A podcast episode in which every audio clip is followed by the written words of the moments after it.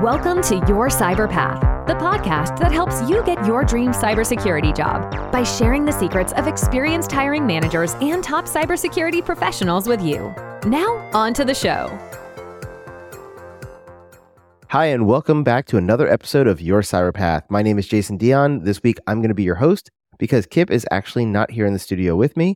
Uh, Kip is actually on a travel assignment right now, and he has been for the last couple of weeks, and he'll be getting back next month.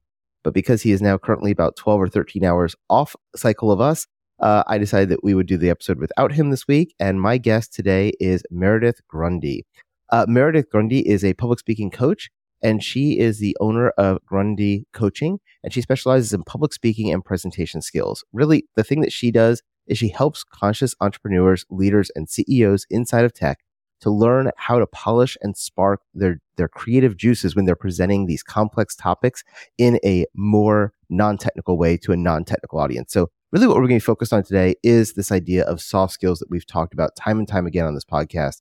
Because whether you're trying to present yourself to an employer during an interview, or you're working in the field and you're working as a consultant and you need to get the CFO or the CEO on board with what you're selling because they need to understand this technical concept in a non technical way that's really what Meredith helps people with. So we're going to talk about some tips and tricks today that she uses, as well as how she got in this business and uh, you know who the ideal person is that she likes to help and how she might be able to help you. So with that said, uh, I want to welcome Meredith to the show. Welcome, Meredith. Thank you, Jason. I'm delighted to be here. Thank you for joining us. And uh, did I miss anything in your bio that you, you want to highlight? Uh, I know you have a background coming from the theater area. Do you want to talk a little about that? Sure, I can do that. I so, my background is I have a master's degree in performance. I have been performing since I can remember, started off as a dancer. And it was from being on stage where I was invited by our choreographer to say the line, When I grow up, I want to be just like Wonder Woman. uh, and someone came up to me afterwards who kind of looked uh, oddly like Lynda Carter. If you've, if you're uh, from the, when was that, the 70s, the yep. Wonder Woman show? and she said I should take acting classes. And at the time, I was actually quite I was, I guess you could call me an extrovert, though I was really terrified about using my voice because I didn't ever want to sound stupid and I didn't want to give the wrong answer. So I would just hide in the back row. And so when she said you should take acting classes, I hesitantly said, yes, and okay, I'll go do that. But what I discovered was it really opened me up to becoming a more confident speaker, though I was still kind of hiding behind character and script uh, it it got me out of my head more. Uh, and then it wasn't later until I discovered improv. I moved to Chicago specifically to just study improv and ended up teaching at the Second City for four years. And it was through improv where then I had to insert my point of view and work collaboratively and communicate differently with people. And through improv, I then started to work in corporate America, working with teams on building trust, heightened communication, uh, and loved that, loved that work. And I'm always so curious about what people do for work. And largely, I was working with manufacturing companies. From there, people would then ask me from HR, hey, we've got this C suite who has an upcoming presentation. Can you help them with that? Or they have a conference that's coming up. Can you help them with that? So I started doing that more as supplemental income. I was freelancing as an artist and doing that work. And then at the beginning of the pandemic, I was one of those lovely humans that a lot of us did uh, pivot. Uh, so I pivoted and decided to go all in with building my business, Grundei Coaching. And so I've been building that. It's been wonderful. And I have been predominantly working with people in tech, in these technical industries. And I love it. It's like I'm the yin to their yang. I think that's awesome. And you know, as you were talking, I heard you say yes, and, and I was like, oh, she's gonna bring up improv. I could tell. I, I am. Yes. Uh, but yeah, I, I love that. Um, you know, I love going to see live theater. I do a lot of uh, observing of live theater here in Orlando, where I live. Uh, there's lots of different great theater places and lots of great improv comedy things. And I'm always amazed at how the improv folks are able to just take anything and make it go and work with it. And the creative thinking that happens on the spot is just amazing to me. So um, I, I, love that background. And, and, you know, as you said, I think that you found a really good niche uh, with these technical folks because a lot of technical people we are so analytical and we have a hard time presenting things in a way that non-technical people can understand sometimes mm-hmm. and i know in my own career that's one of the things that has made me very successful is my ability to take things and use uh, analogies or stories or other things to make complex topics go into a very simple formula so that people who aren't technical or have a technical background can still make decisions about what we're teaching and what we're doing uh, to be able to get the funding we need for our projects, to be able to get the leadership buy-in or whatever those things are. So those soft skills, I, I find that just to be critically important. Um, you know, one of the things I know that you're really focused on is how to uh, communicate these complex ideas and information, and so people can actually almost teach the other stakeholders what they're talking about. Um, can you talk a little bit about you know how you do that and what kind of tips you might have for our audience as they're trying to take a complex concept to their boss or other stakeholders and get their buy-in? Yeah, definitely. So it's about simplifying and it's about finding that structure and knowing where to start first. And oftentimes, what I have noticed working with clients is that we're given a deck or we have this information that we need to relay. And so we've got complicated architecture, we've got all of this imagery that we're using. And oftentimes, what people will do is they start there first. And where people should be starting is really asking the question, who is my audience first?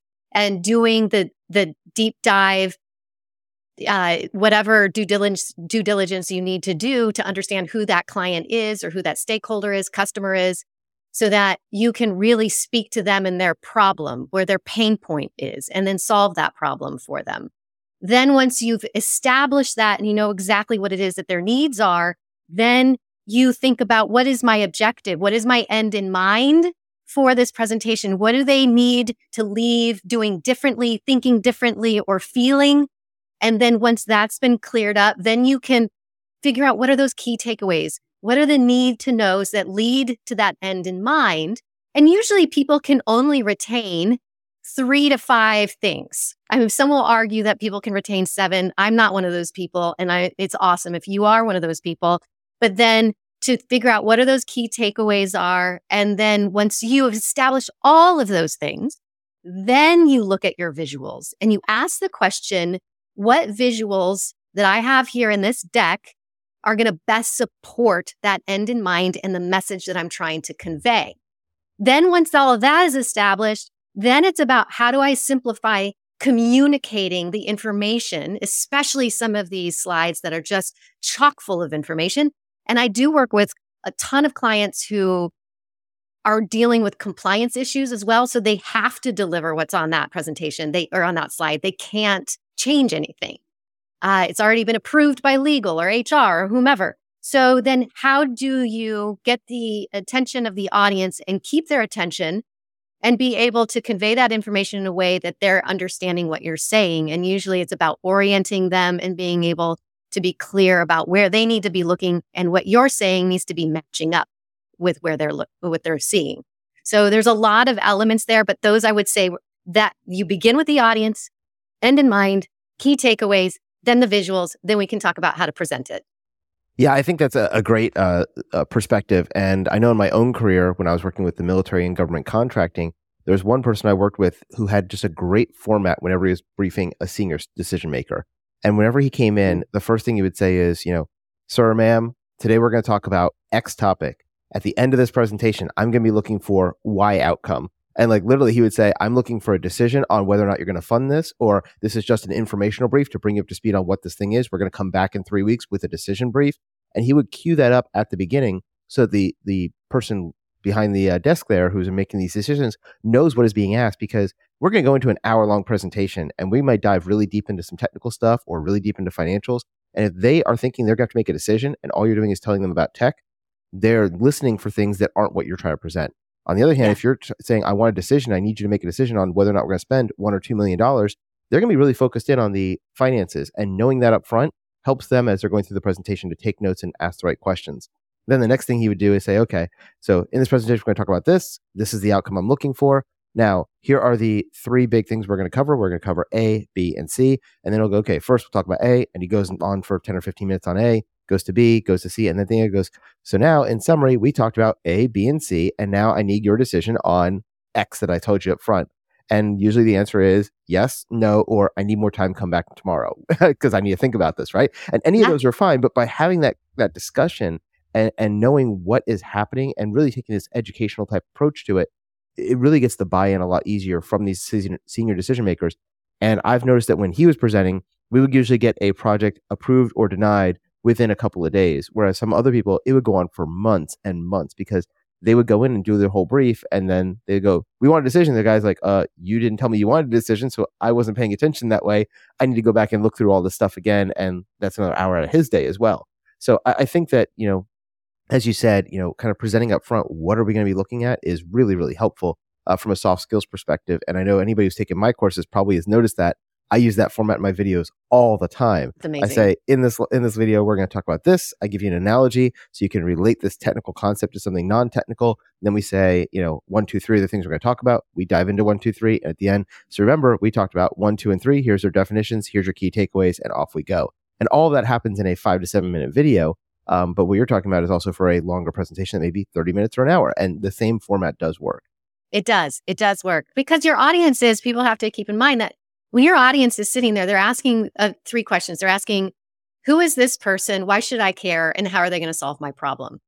Exactly. And, and, you know, that's one of the things that I've noticed in my own career uh, when I was working with a lot of non technical leaders, uh, because I was a communications and cyber expert. Mm-hmm. And I would be at a place that has 500 people working there. And I'm the only one or two technical people that are there, is me and probably one other person. And so our boss are people who are airplane fighter pilots or ship drivers or things like that. And they don't understand the cyber stuff. And so when we do a presentation, I think this kind of goes to your second point is you have to be engaging. You have to have an interactive presentation and you have to simplify these complex ideas into things that people can understand. So what are some things that you teach people as far as making an engaging presentation? Because at the end of the day, that person you're briefing, they've got eight other hours of meetings today. How are they going to remember you and what you're saying? And I think a lot of that goes into your engagement and your interactive presentations. Well, one is is find, and this is difficult to do, easier to say, uh, difficult to do, is but find find what makes you uniquely you, and how you're going to engage differently. So, like I said before, people are wondering who is this person, uh, why should I care, and how they're going to solve my problem. And what I find uh, most people do when they're presenting is they start with themselves, which actually we don't care as much as you think we do. We really don't. We need to know who you are for credibility purposes. But what we really want is to hear how you're going to solve our problem first and foremost. So I always say start with something like a story or an open ended question or a hook that's going to get your audience to really lean in and listen to you differently because they have an expectation. Most people, because they start the same way, we kind of anticipate that that's how the next presenter is going to start. So why not shake things up a little bit? Uh, tell we need to have that emotional connect with our audience. I don't care how dry or technical you think your material is, you still need to have an emotional connect. You need me to care. Uh, so, ways we can go about doing that. One thing I do with my clients is I have them brainstorm story.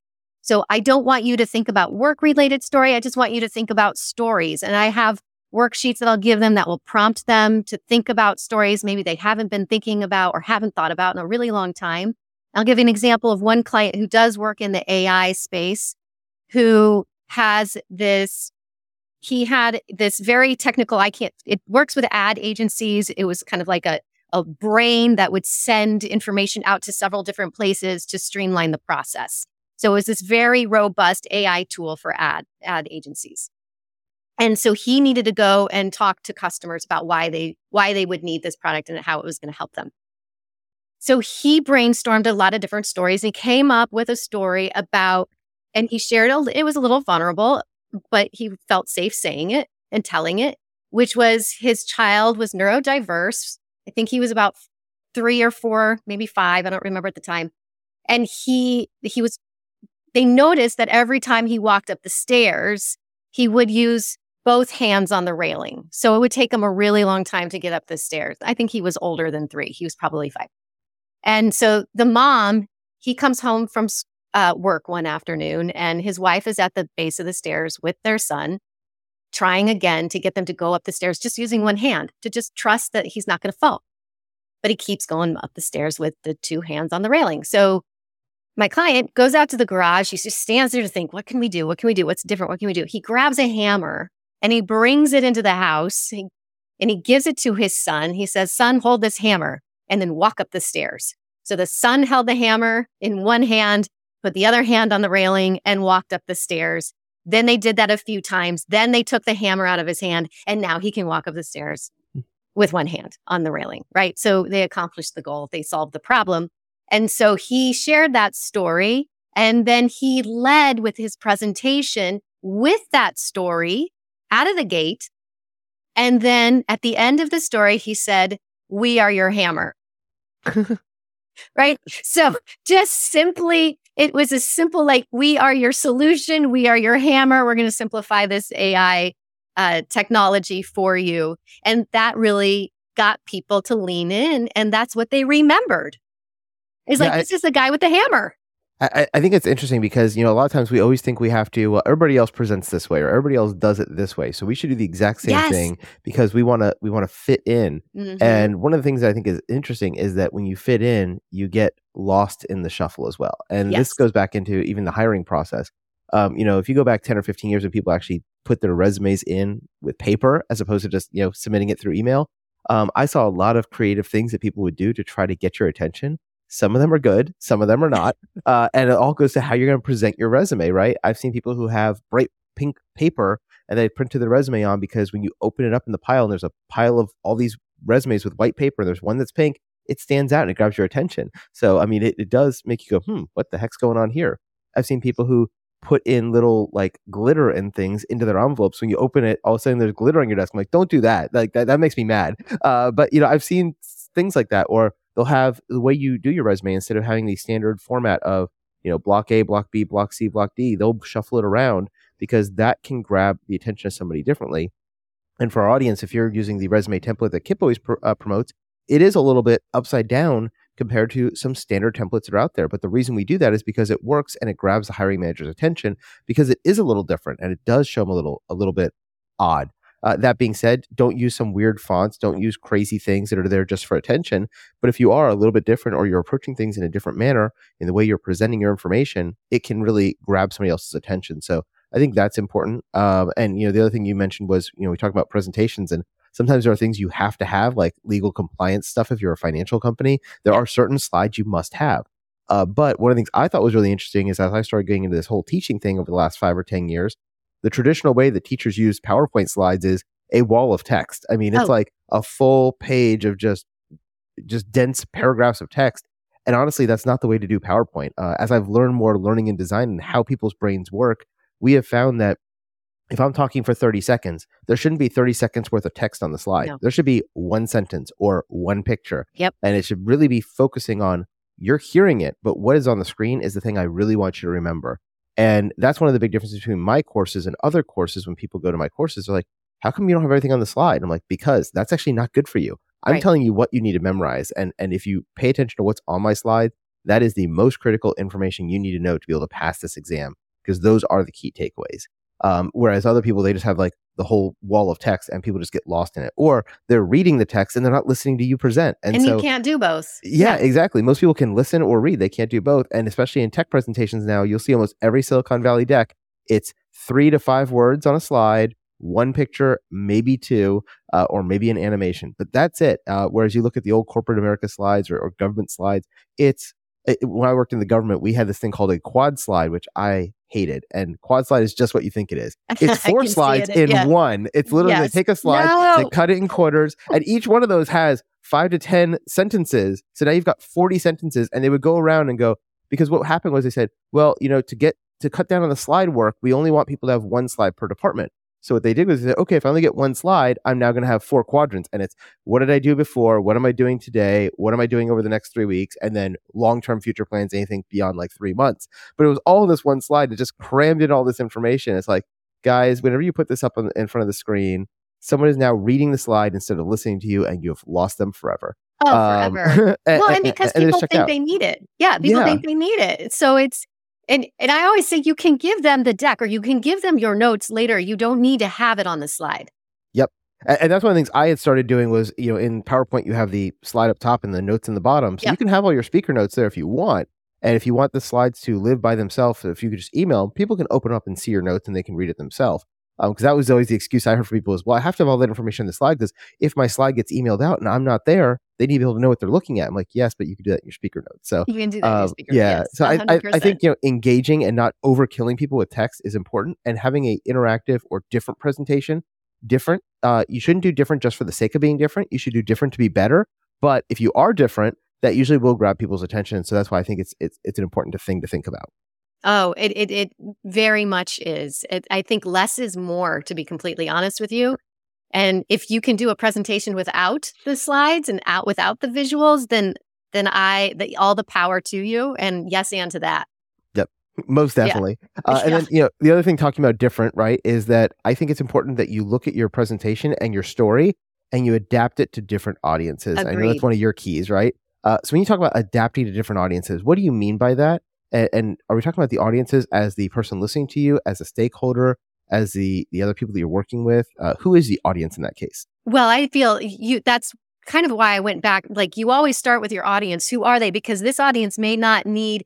Maybe you're delivering the same presentation, but there are different things that this particular audience needs to know versus the last audience that you just spoke to, right? So really having a lot of so one thing I do invite my clients to do is think about multiple stories, multiple hooks, multiple open-ended questions that you could use that are interchangeable depending on who your client is. And that might, you might have to adjust those key takeaways as well. So this is going to take some, a little bit more work on your part, but then the result is going to be so much more uh, effective for you. You'll get people listening to you because they'll think that you're speaking directly to them. And so once you've established that audience, it's also important to figure out who the person is in the room that has the least amount of knowledge or who the decision maker is. And then being able to give them a name. They have like, there's someone you actually know that you are speaking to, because then that way you can't convince everyone, but you can convince one person. And if your audience is just like on camera work, right? The one thing I was taught early on when I was doing commercials was that I am speaking not to a bunch of people sitting in their living room on a on a Tuesday afternoon, but I am speaking to one specific person. I am speaking to my mom, right? As I'm selling her barbecue sauce, whatever. And that is much more effective because the person who's watching the commercial feels like you're talking to them. And it's the same thing with presenting. And especially when you're doing these virtual presentations or webinars, right? People want to feel like you're speaking to them. And so that's why it's important to do as much uh, research as you possibly can on who that audience is and the problems that they have. Yeah, I think that's important. And then I think the other thing is the choice of wording that you use, right? Yes. So, one of the things yeah. that I've learned as I've done a lot of learning and design uh, information and study is that people like hearing their own name. Well, when I yes. teach in an asynchronous format, it's really hard for me to use their name. If I was in a room and I'm presenting and Meredith is the person I'm trying to sell, I would be, even though there's probably 20 other people in the room, I would be saying things like, uh, write Meredith, right, and get her engaged and get her to say yes and get her to agree to me, even if there's small little agreements or whatever those things are. Um, but you know, if I'm doing that in an e-learning environment, it's harder to do that. And so one of the things you'll notice in my courses is I always say things like you or we. Yes. And those are the forms of it's a generic enough thing that it can apply to anybody. But when I start saying, you're going to learn this, you're going to be able to do this, we're going to teach you how to do this, right? It's not about us, it's about you and yep. you're able to internalize that. When you hear you, you're substituting in your name, Jason, Meredith, whatever. And when you hear your name, like we have these little endorphins that go off and we we pay more attention because we think people are talking to us, right? Even though we may be talking to 20 people in the room. Mm-hmm. I think the other thing with identifying your audience and in, in the context that I used to work in, in a military context, it's really easy because everybody has a little thing on their collar and you know exactly who's important and who's not based on how many lines they have and what little symbols they have. Uh, yes. so, so, you can walk in the room and you say, oh, there's stars. That general or admiral is the person who I need to convince, right? Uh, and that person who's got two bars, but who's only been in the Navy or, or the Army for, you know, four years, they're not nearly as important um, in that context, right? And so identifying that is important and knowing who you're talking to and what their background in is, is yeah. important, like you said. So when I go into a room, uh, especially as the communication or cyber person, there is somebody there from accounting. There's somebody there from supply. There's somebody there from mm-hmm. operations. There's somebody there from planning. There's the you know the admiral or the general who's making the decision overall whether we're going to fund this thing or not. And while the admiral or general is the person I'm really talking to and I want their buy in, they still rely on their advisors too. So I can't forget those other people in the room. But as I'm going around and I'm making my presentation, I should be looking around the room and seeing the look on their faces. And if the finance person is checking out, I need to start talking a little bit about numbers to bring them back in. If the operations person is checking out, I need to start making sure I'm talking about planes and and, and tanks and and you know trucks and, and ships or whatever it is to get their mind back engaged because they're like, oh, you're talking about money, I don't care and that becomes a hard balancing act is sometimes you're you're presenting in one room but you have different audiences even inside that room because they're all thinking about it through their lens of what do i care about um, and, and right. i've done the same thing as the communications lead as the it director where they'll be talking about something about ships and planes and i'm like I don't really care except can they communicate? And I have to start thinking about, okay, if they're going to be over here, are we're going to use satellite or line of sight or blah, blah, blah, whatever it is. Um, but uh, we do the same thing. And if you think about this in your own life, you know, for you in the audience, when you're sitting in a presentation and there's 20 people in that room, how are you listening to it? Most of the time you're thinking, what is this about? How does it affect me? Do I have to make a decision or am I learning? Is this something my boss is going to care about? Right. And you're putting it through your own filter. And so when you're on the other side of the table doing the presentation, you need to think about that too. So you can hit as many of those marks as you can to get people engaged. Um, yes. Yeah. Yeah. I want people to say, I, mm-hmm. and I think that's why story is so effective because, and, and when you tell story, what I'll, I'm also going to just share that what I have noticed as well is that people will tell stories or their idea of what they think a story is, but oftentimes they're very generalized. So uh, I went to the store for milk is very different than I live in New York City in Washington Heights. And uh, there's this little market that I like to go to on 181. And I always say hi to the woman uh, who works at the register. And I, I grab my 2% and then I head home and I run into a neighbor and I say, "Oh, I see Martha often." You know, like you add, adding the details in really helps people because then the person sitting in the audience is like, "Oh, I know where exactly where she's talking about. That's by the George Washington Bridge, or I live in that neighborhood."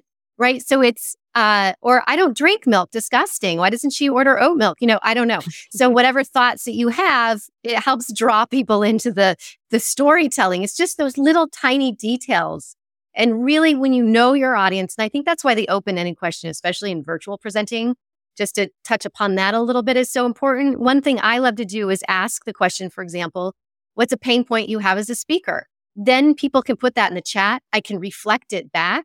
And now I have information that I can pull into my presentation later on.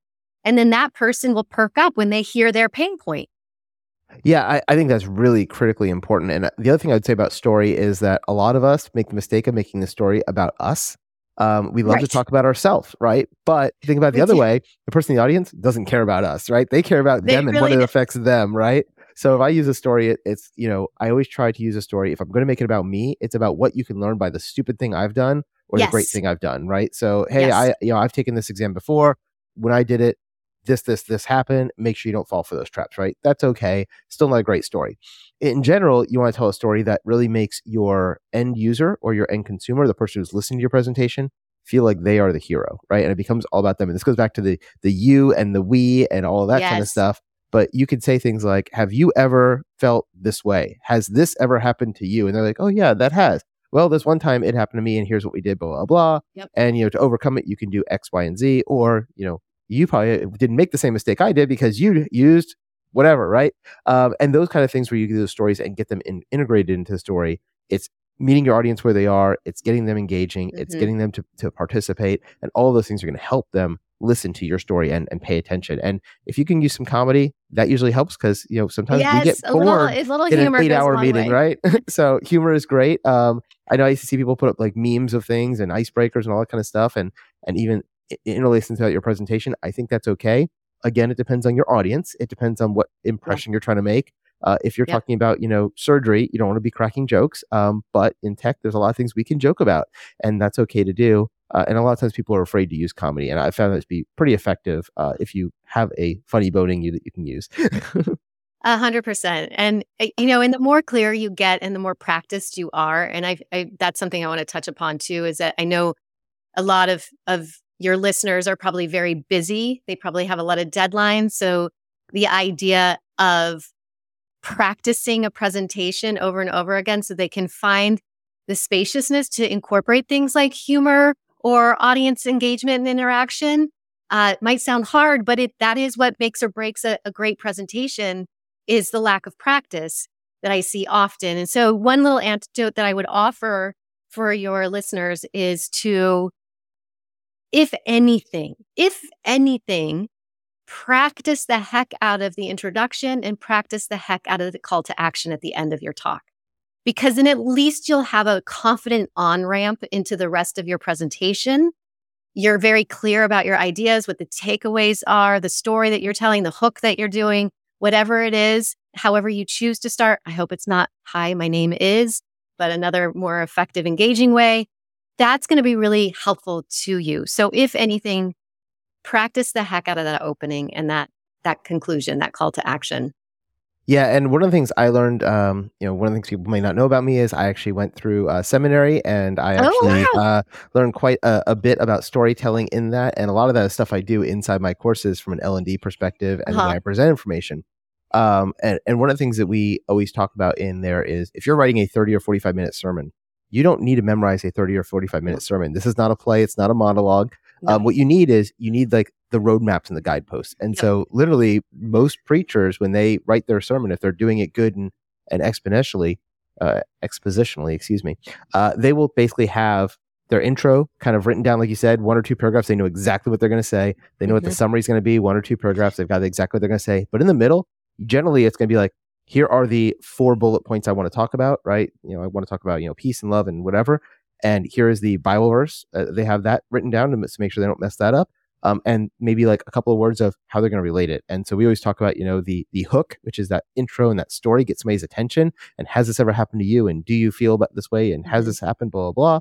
And then we go into, you know, the the the book, which is kind of like, okay, we're going to talk about this particular verse from the Bible. Uh, and then we're going to do, uh, you know, the look, how does that apply to me in my life? And then Mhm. the the took at the end is the takeaway. Okay, now that we've talked all about that, here's what I want you to do. When you go out this week, take these actions, right?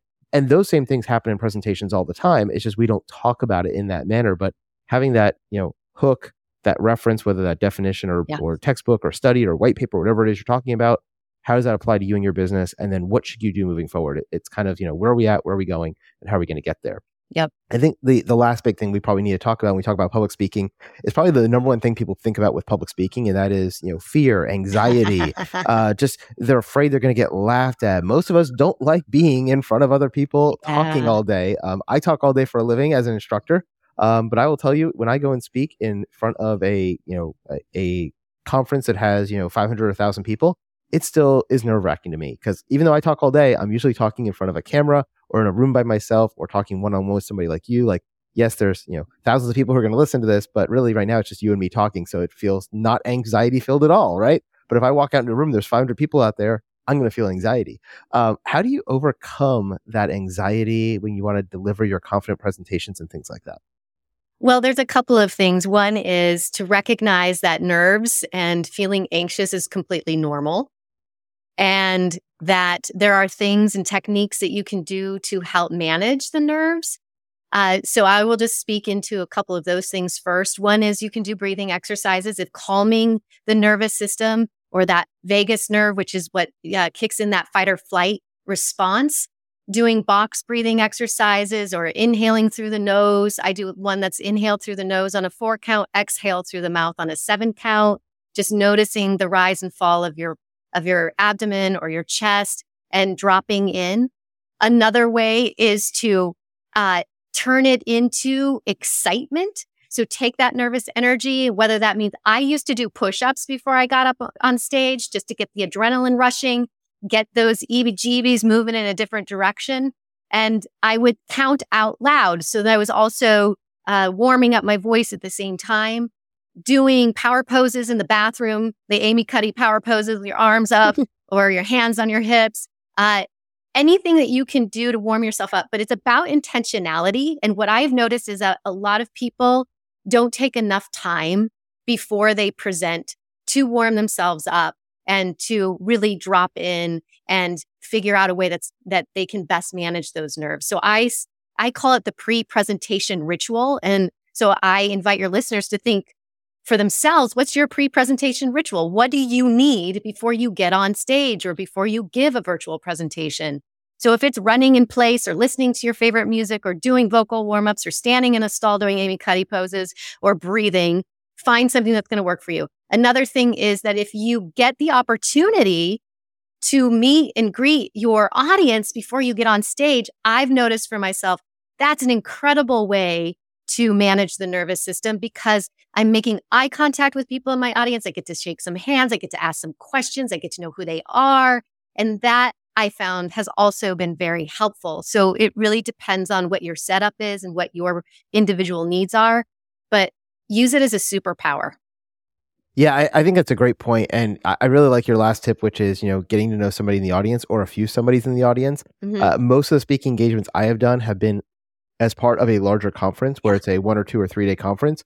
And if I'm speaking on the end of the first day or middle of the second day or on the third day or whatever it is, I've already had a chance to meet a lot of people. And so by the time I get there and I'm on stage, as I'm looking out over the audience of 500 people, I can probably identify five people in different parts of the room that I know uh, just from having talked to them over the day. And so as I'm doing my presentation, I'm like looking back corner over there. There's John. Back corner over there. There's Susie. Right up in the yes. front. There's Mary. And so as I'm talking, I look like I'm going around the audience to various people, but it's like the five or six people I met earlier through the conference, yeah. and I already had a connection. I'm like, oh, John's not going to make fun of me. He and I are friends. We've already talked for, we've had a couple of beers over the last couple of days or whatever, right? Or yeah. me and Mary, we've had a lot of conversations, so it's okay. And so when I'm looking at them, it looks like to everybody around that person, like you're talking directly to them because you're constantly moving your eyes to the different places, but you're actually looking at one person, and that is, it's kind of like your anchor in this crowd, right? Um, the other thing I've done if I'm if I have to go straight out on on stage and I have not had a chance to meet anybody, like first presentation of the day, um, I'll just kind of stare towards the back wall and move from the left wall to the right wall to the center, yep. to the left to the right to the center. And so it constantly looks like I'm looking around the room at everybody, but really I'm looking at a blank wall because that way I'm not freaking out that there's a thousand people in front of me all staring back. and the other thing too is you can like because usually you can only see the first two rows because of the lighting. Yep. So you can do a focus and finish. Like you can look at somebody on stage or audience left, give them eye contact. It's okay and then finish your thought, move to someone in the center, and then move someone to the right if you didn't have the opportunity. Uh, but that takes practice too. And it, it takes a level of confidence to be able to make that. It's not creepy eye contact. It's just one, one thought in your head, but also helps your audience feel that you're connecting with them as well. Um, the other thing I always like to tell people, since, since you brought up conferences, last year I got to work at the AWS Amazon reInvent conference. And so one thing I was telling them was like, I know all of you are networking and you're having some drinky drinks and then you're probably getting up early in the morning and drinking coffee. And this is, we're in Vegas and it's dry. So there's also other things that we can do that we may not be thinking about that's going to help us with our nerves and to present with more confidence, which is you've got to be super hydrated, which means that you start that three days beforehand and don't be drinking coffee just before you walk up on stage because that can also cause a little bit more anxiety that's unnecessary for you. So I'm just saying, you know, party with caution if you're at a conference. And also, you know, knowing yourself and what yes. works for you. Yes. Um, you know, for some people, like they can't get out of bed without that cup of coffee in the morning. For me, I'm I'm a Coca Cola person. It's in the morning as we're talking, and people probably see on the video stream that I keep grabbing my my Coke can and I'm drinking it. That's my coffee in the morning. Um, but knowing what works for you yeah. and knowing that you know, hey, if I have a presentation at 10 i better be up by 8 so i can be up dressed move around. I'm not waking up at you know 9.45 to be you know jumping on a call at 10 because then you're rushed and you're feeling more anxious because you're you're up against a deadline. Give yourself more time get a little more relaxed be comfortable in the environment you're in. I think those are all things that will help. And then the other thing is as you said practice does make you better. The more you do it the better you're going to get. I was not a great present- presenter on my first presentation. Uh, now I've done, you know, 15, 20, 30 different conferences that I've spoke at. I'm really good and really confident at it now, and I can do it pretty well. That being said, the nerves will never go completely away for most people. I know one person who they go and speak on a different stage every single week. And every single time before he gets up on stage, he throws up because the nerves get to him. And that's part of his pre-show ritual is he knows that if he's going to be there at, at 10 o'clock, at 9.30, he's probably going to end up puking because he gets so nervous, but he loves presenting. And once he's out on the stage, after that first couple of sentences, he gets into his flow and you'd never know. But you know, if you were behind stage with him five, ten minutes earlier, he was there puking in a bucket, right? Because oh. he was just having yeah. that that feeling, you know? And, and, that is somebody who gets paid professionally to speak yes. every single week. So what chance do I the mean, rest of us have, you know? Broadway Broadway actors take beta blockers. There's some of yep. them that are just they're so nervous every single, and they're getting on stage eight times a week. Yep. So you're not and i think that's important to just understand you're not alone in that. In fact i feel nervous if i'm not nervous to be completely honest with you because there's just a, there's a beautiful energy about how those nerves can be transformed on a stage if you use them as an set. Yeah yeah so i i appreciate that very much that you just mm. just shared that the the person that you know was poor guy yeah, for me, I think after after a couple weeks, and if it wasn't going away, I'm like, okay, I'm finding a new career. But he does it every know, week, and it's great. well, there's one thing I want to also add into, which is so funny because I'm I've been blurry this whole time. I just want to call that out, which is being adaptable. Yep. That just reminded me of like, you never know when stuff is going to go wrong. Even if you're at a tech conference, like you don't know when stuff's going to go wrong. So that's also why practice is incredibly important because the more you know your material, the more adaptable you can be. And so if things don't go right, like your lavalier mic isn't working or your handheld isn't working or the slides aren't working, to be able to just roll with it and not be apologetic about it and to be able to stay in connection with your audience. Yep. Yeah, and, and, the slides is a big one. I was at a conference once where the speaker's slides weren't working. Like essentially yeah. the, the remote died and they couldn't yeah. get it to advance and it was just stuck on the title slide. And literally they could not give their presentation because they were so cued to the slides. Yep. And if the slides weren't there, they weren't able to know where they were supposed to be. So always have I like to have a little backup. So for me, I have a little index card. That's yep. my outline. If I have eight slides, I would just say, you know, one title, two mission, three vision, whatever those things are that I'm covering, and that at least give me my my my if if the slides aren't working, I can pull that out and go, okay, this is my outline. I can keep going, right? But being comfortable with your material helps with that.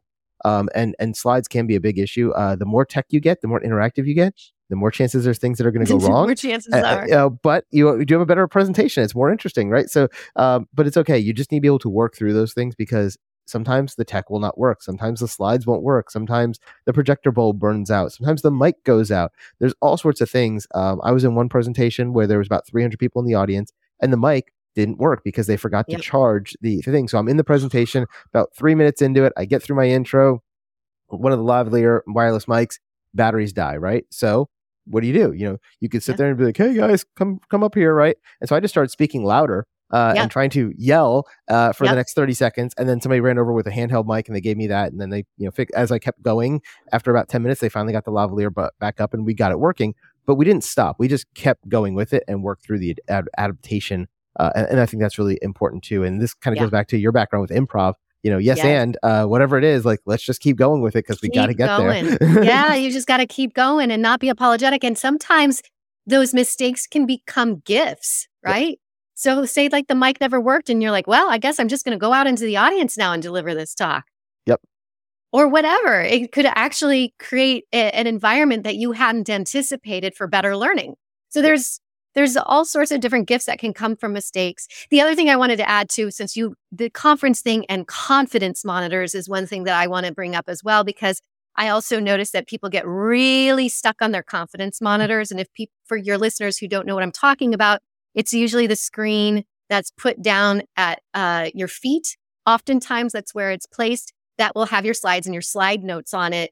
And I will notice that people who are presenting will use those confidence monitors as a crutch. It's like their script uh, conveniently at their feet. And sometimes those will go out too. So you cannot ever depend on any technology, period, when yep. you're presenting. Yeah, I, have used those conference monitors a lot, and you're right. The first time you get up there, it's one of those things that you're like, "Oh, look, my slides are right there," and you start looking down to, especially if you have your wall of text slides, yes. you'll yes. you'll look down there and start reading from there, and so now yep. you're doing this the whole time, looking at your feet. Essentially, everybody's like, "What the heck is he doing?" Right? Yep. Um, and so I really like when they have the, these slides in the back. Yeah. That way, I have to look up and back so I can see what the, what's going on. Uh, that works a lot better, in my opinion. Agreed. Um, or if you again use very small text or very small images on a slide, you can do a quick glance down at the confidence monitor go, okay, this is a picture of a plane. That goes into this story about when I was on a plane one mm-hmm. time, right? Or this was a sentence of this. Now let me tell my story about that thing. And that helps keep you on track too. But if you have too much stuff, you're just literally reading it, people are going to know. So you want a quick glance and then go back to what you're doing. Agreed. Um, so yeah, so we covered a lot of stuff. So we did. I could out. talk with you for hours. I feel like I we know. have so much to say. I have more to say, but I know your listeners. I oh here, always leave them wanting more. There That's go. why we don't want you to read every single detail off of your slides. Don't give him the whole enchilada. And you know the, the other thing is we always want to summarize what we talk about, right? And then we talked about it before, right? We we, yes. we tell them what we're going to tell them, we tell it to them, and now we're going to say, okay, so remember we covered these things, right? Uh, I always remember that from like fifth grade, writing my five paragraph essays back in school. To like first paragraph, tell them what you're going to tell them. Paragraph one, first thing you're going to tell them. Paragraph two, second thing you're going to tell them. Paragraph yep. three, third thing you're going to tell them, and then the final paragraph, tell them what you told them, right? And so yep. uh, now that we've told you all of our different tips, right? We I just want to do a quick review. Uh, we talked about you know communicating complex information and turning an expert into educators. This is where you folks or our listeners are in a complex technical field, but your audience may not be. And so a lot of times, if you're going to a senior decision maker, you need to be able to dumb these things down into stories, into analogies, something that makes it interesting that you'll get their attention and have them listen to you and understand what you're talking about. There are so many times where I've taken technical concepts and I make analogies such as when I talk about random access memory being the desktop of your of your desk, and the bigger desk you have, the more stuff you can have open at once. That's an analogy, and I will tell you, non-technical people understand that. But if I just start talking about you need more RAM in your computer, like, why? I don't understand. It doesn't make any sense. So taking those complex topics and then turning them into something more simple to understand, definitely number one tip there. Uh, number two tip uh, that Meredith gave us was delivering engaging and interactive presentations. Remember, you're trying to hold the attention. Everyone is so used to dopamine hits these days with short form content and TikTok and YouTube and everything else. If you're not interesting, they're going to tune you out and they're off to the next thing, or they'll pull their phone out of their pocket and start playing Angry Birds, right? Yes. They've just, you've lost them and they're off in their own world, They're right? off the races. Um, the third thing we talked about was adapting to different audiences, right? You're going to talk differently to a technical audience than a non technical audience. You're going to talk differently to a senior decision maker than a junior decision maker. whether you're talking up the hierarchy or down the hierarchy. And identifying that and being able to adjust your stories to that is why it's so important. And that's why we talked about having an outline of your script and not a script of what you're going to say. Because if I walk in the room and I see, oh, there's a whole bunch of people here who look like me, I can use stories that talk about a mm-hmm. middle aged white guy experience, right? But if I walk into a room and it's all women, they're not going to relate to the stories that I might tell as a middle aged white guy. And so I need to change my stories to that audience. Uh, or if I walk into a place where it's all people of color, they have different challenges and struggles in our field than I do. And so being able to meet people where they are and adapting to those different audiences is definitely critical. And then the final thing we talked about was anxiety, right? How do you overcome anxiety and deliver confident presentations? We talked about the fact that you should be there early. You should make sure you go through your pre-show ritual, whether that's some exercising like push-ups and jumping jacks, which I've done myself to get your your body flowing. into. you're like, okay, I'm awake now. I'm ready to do this. and you get um, buff. And you, and you get buff, right? And you look better and you feel better, right? Just don't do it too hard where you're like now going on stage, You're just really with sweat. This isn't a full workout, folks. We're just talking about a little bit of getting your energy up. Um, but things you can do to kind of calm yourself and center yourself, whether that's looking at people you know in the audience, looking at the back wall, moving your eyes across the stage, being prepared, not relying too much on your confidence monitors, all those kind of things are things that can help you overcome anxiety. Um, so that was kind of our, our big summary. And with that, before we close out the episode, I do want to turn over to Meredith so she could tell us where you all can connect with her if you want help with doing these type of things and learning how to be more confident in your presentations and doing more of your public speaking and soft skills. So Meredith, uh, over to you. Yeah, thank you so much for that. I'm going to add one more little nugget, which is trust. That word trust. Trust the process and trust that you know your content because you are the expert. Uh, so I wanted to throw that last word in there. People can find me at grundeicoaching.com. That is my website. You can find me on LinkedIn. You can find me giving presentation tips on TikTok if you would like. And uh, pretty much, if you just Google me, you'll find me. You might even find my my actor website. Nice. uh, yeah, and so we'll put that in the show notes as well because Grundei is, uh, if you're not sure how to spell it, it is G R U N D E I. Um, and we'll have that in the show notes as well, so you can click on that and go right over to her website. It's a great website. She's got lots of good information there, um, and I definitely recommend checking out everything that Meredith has to offer because if you're in this area and you struggle with soft skills, I will tell you that getting a coach like Meredith can really help break you out of your shell. I am not naturally an extrovert. I am naturally an introvert, but I've had to become an extrovert over the years to be successful in my career, uh, especially as I wanted to move up into things like the CIO or the IT director. As you get into those executive positions, it's a lot more about talking and networking and communicating. And if you're somebody who just likes to be in the basement in a dark room with a keyboard and a hoodie on, um, you're never going to make it to those levels. So Yeah. getting that soft skills down is critically important and being able to communicate with other people. So uh, that being said, I want to thank you all for joining us for another episode of Your Cyber Path. Uh, we'll be back here uh, next episode with some other great information as we go back into our SDP and our, our uh, security design principles again with me and Kip. Uh, and uh, we'll after that we'll have an, uh, other great guests coming on as we continue to expand the portfolio and the collection of information we have. And once again, I just want to thank Meredith for coming and joining us over from uh, Grundei Consulting. And I think you guys will get a lot of great information from her. And so I'm really happy that she was here and be able to be with us. So thanks again, and we'll see you next time on Your Cyber Path. Thank you. Thank you for listening to this week's episode of Your Cyber Path. Don't miss an episode. Press the subscribe button now. If you would like to learn more about how to get your dream cybersecurity job, then be sure to visit yourcyberpath.com, where you can access the show notes, search the archive of our top tips and tricks, and discover some fantastic bonus content.